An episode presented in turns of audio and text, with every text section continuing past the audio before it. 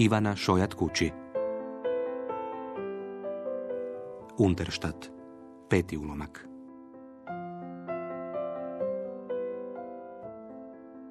Tek sada, kad bolje razmislim, sada kada znam neke stvari, jer ni Jozefina mi očigledno ne želi reći sve. Gotovo mi je savršeno jasno da ni baka Klara nije iznenada poludila. Tajne su jednog dana počele iskakivati na sve strane, u bujicama, lavinama, kao zgužvane plahte i perine nagurane u pretjesan sanduk za posteljinu.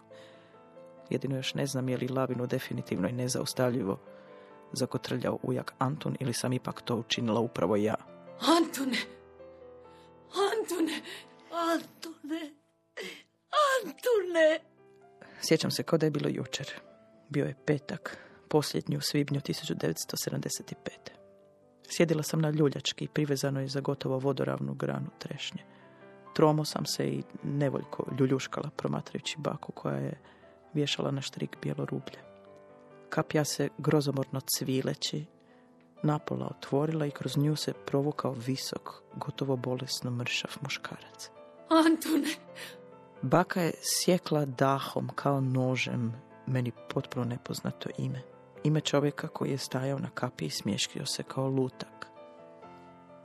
Nisam znala što se događa. Tko je taj Antun? Zatim sam ugledala mamu.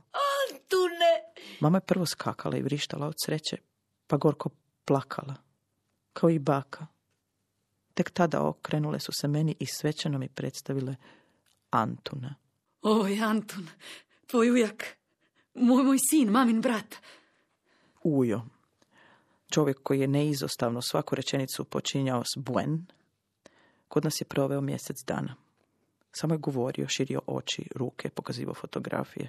Mama i baka zadivljeno su ga gledale. Ujak Antun oduševljeno je pripovjedao o Patagoniji, u koju je eto morao pobjeći još 1956. godine. Ja sam ga doživljavala kao prenapuhano, prepotentno biće, kao neiskrenog, lažnog i prepredenog čovjeka. Držao se kao plastična lutka koja se u izlogu šepiri šarenom odjećom. Vječno se, neprekidno, iritantno smijao, kesio i krveljio. Štipao me za obraze, mrzila sam to. Najgore od svega je bilo to što me baka posve zaboravila. U njegovoj blizini ja kao da više nisam postojala. Nemoj tako, Keti. Samo on je bio njen sin i dugo ga nije bilo. Znam, pobjegao je. Sjećam se da ga ni tata nije volio. On i mama su se svađali radi njega. I tata je govorio da je pobjegao kao kukavica. Pa rekla sam ti, nije bilo lako živjeti uz onog partizančinu Marka, što je sve Klara podnosila. A Antun je bio velik, gledao je, a, a ništa nije mogao. Pa je pobjegao. Ali svejedno se poslije nije morao praviti kao da je to neka osobita žrtva.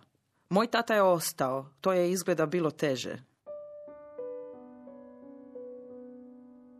Znaš, oduvijek sam znala da s nama nešto ne štima.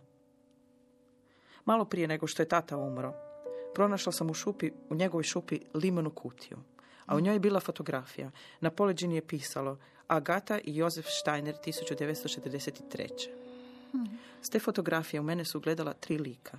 Visok i kao u štirku umočen muškarac s velebnim tamnim brkovima, izulofima, Žena s punđom, bujnom kao rodino gnjezdo, čije su oči iskrile kao da će rasprsnuti u vatromet. I djetešce kojemu je moglo biti oko godinu dana, koje je velikim i oblim očima zurilo preda se kao da se čudi. Bože, pomislila sam, pa ovaj čiko izgleda kao moj tata. Tvoj djed i baka... Ali mi se prezivamo Pavković. Rekao mi je tata na samrti, punih deset godina nakon što sam pronašla fotografiju. Šutio je deset godina, kao i svi. Pavkovići su bili dobri ljudi. A Steinerovi, kakvi su oni bili ljudi? A Jozef je imao radionicu, bio je bravar, tokar, svašta. Bio je vješt majstor. Imao je čarobne ruke. I, I njih su kao i nas odveli kamionima one noći 1945. Stari Pavković je uzalud vikao da sto pošteni ljudi da jamči za njih. Nije vrijedilo. Za Jozefa se, kao i za ostale muškarce poslije, ništa nije moglo saznati. Agata, tvoja baka, ona je umrla u Valpovu od dizenterije. Sjećam se. A po tvoga tatu je došao Jakov Pavković s Kajom. Uspjeli su ga posvojiti. Promijenili su mu i prezime e, da ga zaštite. A onda se moja mama udala za njega da zaštiti sebe i baku. Da, Bože. pa nije bilo lako ostati. Ni- Nije bilo lako ni ostati ni otići. Zašto mi nije ništa rekla? Mogla mi je napisati pismo. Možda bih je na kraju krajeva, možda bih je ipak uspjela zavoljiti. Ovako, zar je ljudima sve, baš sve, važnije od života, od živih ljudi? U ovoj se kući uvijek samo šaputalo. Sve umotano u šareni celofan. A ko zna kakva bi ti bila da si prošla kroz ono što je ona prošla? Da si patila koliko je ona patila? A to nikada nećemo saznati. Zato te mama htjela poštedjeti. Čega me htjela poštedjeti? Svega. A joj, već je skoro devet. Ti danas moraš puno toga obaviti. Moraš prvo do bolničke mrtvačnice, pa do ukopa, dogovoriti pogreb i... Kako ću to? Bože, nema više Marije. Moramo joj pripremiti odjeću u koju ćemo pokopati. Ajde, dođi da pod... Čim- Je li to ormar u kojem se objesio stari Rudolf? Šuti, Keti, šuti. Zašto? Z- Zato što se o tim stvarima ne govori. Sramota je. Baka mi je jednom objasnila kako se taj ormar još od mamine prabake Viktice prenosi s koljena na koljeno. Bila je ponosna kad mi je to rekla. Zato se ljutila kada sam rekla da ga ja ne želim naslijediti, da je meni strašan. Lavanda, lavanda, vidiš, mi, miriši lavanda. I, i, I pogledaj kako je samo sve uredno. A? Slika i prilika moje mame. Sve je točno raspoređeno prema boji i namjeni. U lijevom krilu stara iznošena odjeća za po kući, a dalje ono za van. A tako, mlada, ne, ne, nećemo crninu. Ne, neće. Bože dragi, nisi je još trebao u- uzeti. Hajde, hajde. Kamo? Pa, pa u bolnicu. Mo- Moraš vidjeti mamu. Moraš je službeno prepoznati, potpisati papire, dogovoriti e, prijevoz u mrtvačnicu. Znaš da ne mogu vidjeti mrtve, užasavam se toga. Sjećaš se da sam onoga jutra pobjegla iz kuće? Onda kad sam čula od mame da baka leži mrtva u potkrovlju. Pobjegla sam kao bez duše. Sjećaš se, ha? Hoćeš li poći sa mnom? Molim te. A, Idemo. Znaš što pamtim? Što? Mama se nikad nije smijala. Zapravo jest. I to tijekom mjesec dana što ih je ujak Antun nakon 15-godišnjeg izbivanja proveo s nama. Tada je izgledala kao nasmješeni mjesec u slikovnici. Evo, hoćemo li nešto skuhati? Nećemo. Vodim te na čevape u Lipov hlad. Tamo nas je tata petkom ponekad vodio na ručak. Da mamu i baku poštedi kuhanja i pranja posuđa. Mama bi raspustila kosu i počešljala se. Usne namazala ružičastim ružem. Odjenula jedan od svojih finih kostima, a ušne resice ukrasila naušnicama od crvenih koranja. A bili su mi smiješne te ogromne okrugle naušnice na kvačicu. No još smješniji mi je bio tata kojeg je mama tjerala da navuče hlače od tvida i bijelu košulju.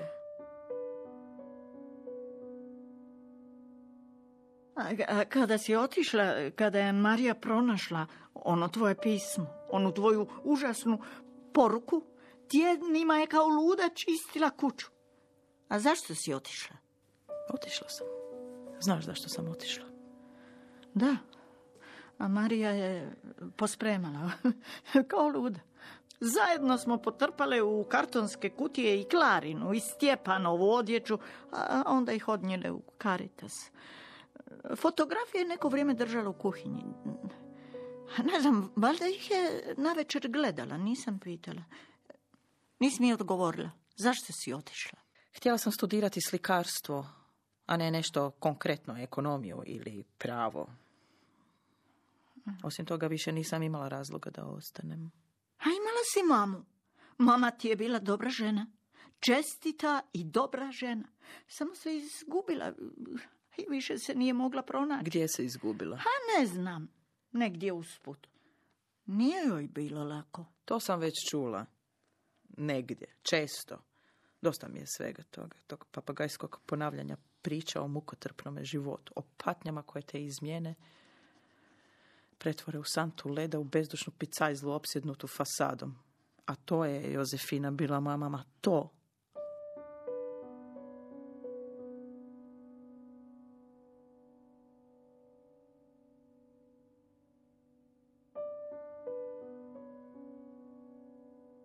Nikada mi, baš nikada neće biti jasno zašto ljudi sa sobom u grobove odnose stvari. Istine koje bi ih možda mogle opravdati. Nisi plakala. Nisam. Čija je ono kosa, Jozefina? Koja kosa? Ona koju sam pronašla među fotografijama u plavoj kuverti. Aha, U onoj na kojoj piše Filip. 29.61. godine. Čija je to kosa? Filip, a, bio je tako malen, malen, jadni mali Filip. Čije je to dijete? Marino i Stjepanovo. Moj brat. Da. Kako? Kako? Nikada mi nisu rekli da imam brata. Gdje je moj brat? Gdje je? Nemaš brata. Kako nemam? Filip je umro. Kada? Umro je. Umro je nakon malo više od mjesec dana. Samo je, samo je zaspao i otišao. Kada se rodio, Bože dragi, ne znam, trebam li ti tu uopće pričati. Kada se rodio, doktor je odmah rekao da s malim nešto nije u redu. E, bio je, kako se ono zove, ma ne, ka- kako se to zove, imao je, kako da kažem, imao, je oči kao kinez. Ali to ti je, kažu, neka bolest. Takvo dijete, kažu, nije normalno. Bože mi oprosti, takva djeca imaju i neke rupe na srcu. Ne znam, srce mu nije bilo dobro, rekao je doktor, a ni u glavi nije bio najzdraviji. Ježuš, i, i- i- imaš li još onog orahovca? Valjda. Dobro bi mi došla jedna čašica. Polako je odlazio kao da propada kroz dno koljevke. A, a onda, se, onda je jednog se jutra jednostavno nije probudio. A gdje su ga pokopali? Gdje su pokopali Filipa? Tamo na bolničkom groblju, na Bikariji, gdje pokapaju sasvim malenu i mrtvorođenu djecu i sirotinju. A o takvim stvarima se ne govori. Djeca nisu stvari. Nisu stvari, ali o tome ljudi jednostavno ne govore. Ne znam, iz nekog stida, želje da se što prije zaboravi. A ne zaboravlja se. Ne zaboravlja. Ka- ka- kakav stid, o čemu govoriš? Znaš, Jozefina, ništa vjerojatno nije slučajno. Uvijek smo mi ti koji učinimo prvi korak. Nitko nije nevin. Mama je vazda bila suzdržana, poput divlje mačke kružila je oko mene kao oko zdjele slasnog mlakog mlijeka. Nikada se nije usudila prići, a ja nikada tijekom djetinstva nisam zapravo shvaćala da to ne štima, da to nije u redu. Bakin mi je Bog udjelio mamu kao predložak mame. Tako se složilo. Zato sam i ja oko nje neprestano samo kružila. Nikad je nisam dodirnula, mislim stvarno dodirnula. U nekoliko sam se navrata baš trudila, istinski upinjala osjetiti nešto prema mami, ali jednostavno nije išlo. Josefina, je li ti mama ikada pričala o meni?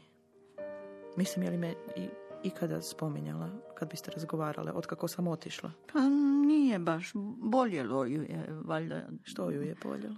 Pa to što si otišla. Stidjela me se, jel da? Roditelji koji se ne stide govore o svojoj djeci posvuda. Dok kupuju hrenovke, mlijeko, dok putuju, samo pričaju, dosađuju, idu na živce svojim podmlatkom. Šute samo oni koji se stide. Samo takvi skrivaju djecu kao zmija noge. Nisam ispunila njene snove. Keti, Keti, nemoj tako. Nemoj dušu griješiti. Povrijedila si je, fes si je povrijedila, nisi trebala. N- nisi trebala pobjeći. Ne bi me pustila. N- nisi ni pokušala. Ne griješi dušu. Nisi ni pokušala. To je najlakše. Otići, ne vratiti se, ostaviti sve iza sebe. Kad si vidjela da me posjela u krilo? Pomazila? Rekla mi nešto nježno, ha? A da, sad, sad doduše znam da je srce, ako ga je ikada je imala, pokopala zajedno s Filipom. Onim Filipom o kojemu mi, kao i o svemu ostalom, nitko nikada ništa nije rekao. I prodat ćeš, znači. Da. A traži barem neka ti vrate i one dvije. Tvoje su. Te kuće su tvoje, znaš, na pravdi Božjoj. Onu Em, u Sarajevskoj, žuta kuća koju znam, ali koja je druga. A kuća Štajnerovih keti. Ti si Katarina Štajner i tvoja je kuća ona u kojoj živi ona tvoja Snježana, njezin djed, onaj Dragan. On je otjerao tvoga djeda Štajnera i tvoju baku u logor. On je istjerao tvoga oca Keti iz kuće i uselio se u nju. On, onaj Dragan koji ti je pričao o Titu, o partizanima, a bio je običan lopov. Nikad taj šume nije vidio, nikada Keti. On je uzeo tvome ocu roditelje. Traži neka ti barem vrate te kuće, pa ih onda sve lijepo prodaj ako baš toliko to želiš. Sljedećeg ponedjeljka moram se vratiti na posao. Dobro. Ona slika, znaš, ona gospina koju mi je dala Marija, zapravo Klarina slika. Znam da si bila bijesna. Ona i jest tvoja. Samo je ja čuvam za tebe. Kada umrem, sliku će ti netko već poslati poštom u paketu. Pusti je, neka me barem još malo čuva. Tako smo se nekako dogovorile. Klara i ja da ostane uz mene do kraja dok ja poživim. Mo- molim te, molim. A, ja ti obećajem da će ti je netko poslati.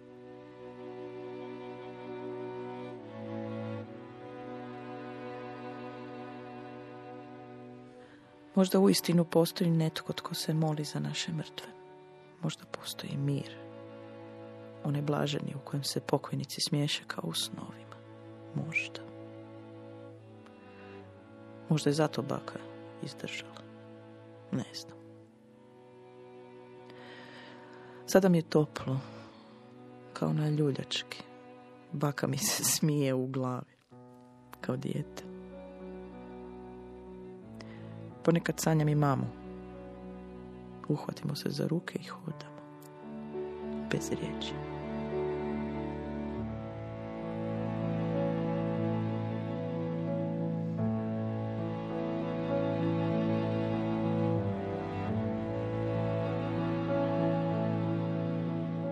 Ivana Šojat kući, Unterštat, peti ulomak. Dramatizacija Nives Madunić-Barišić. Igrale su Katarina Bistrović-Darvaš, Marija Kon, Nataša Janjić i Nada Subotić. Urednik Branko Maleš. Glazbena urednica Adriana Kramarić. Tonmajstor Dubravko Robić. Redateljica Ranka Mesarić. Dramski program Hrvatskog radija 2011.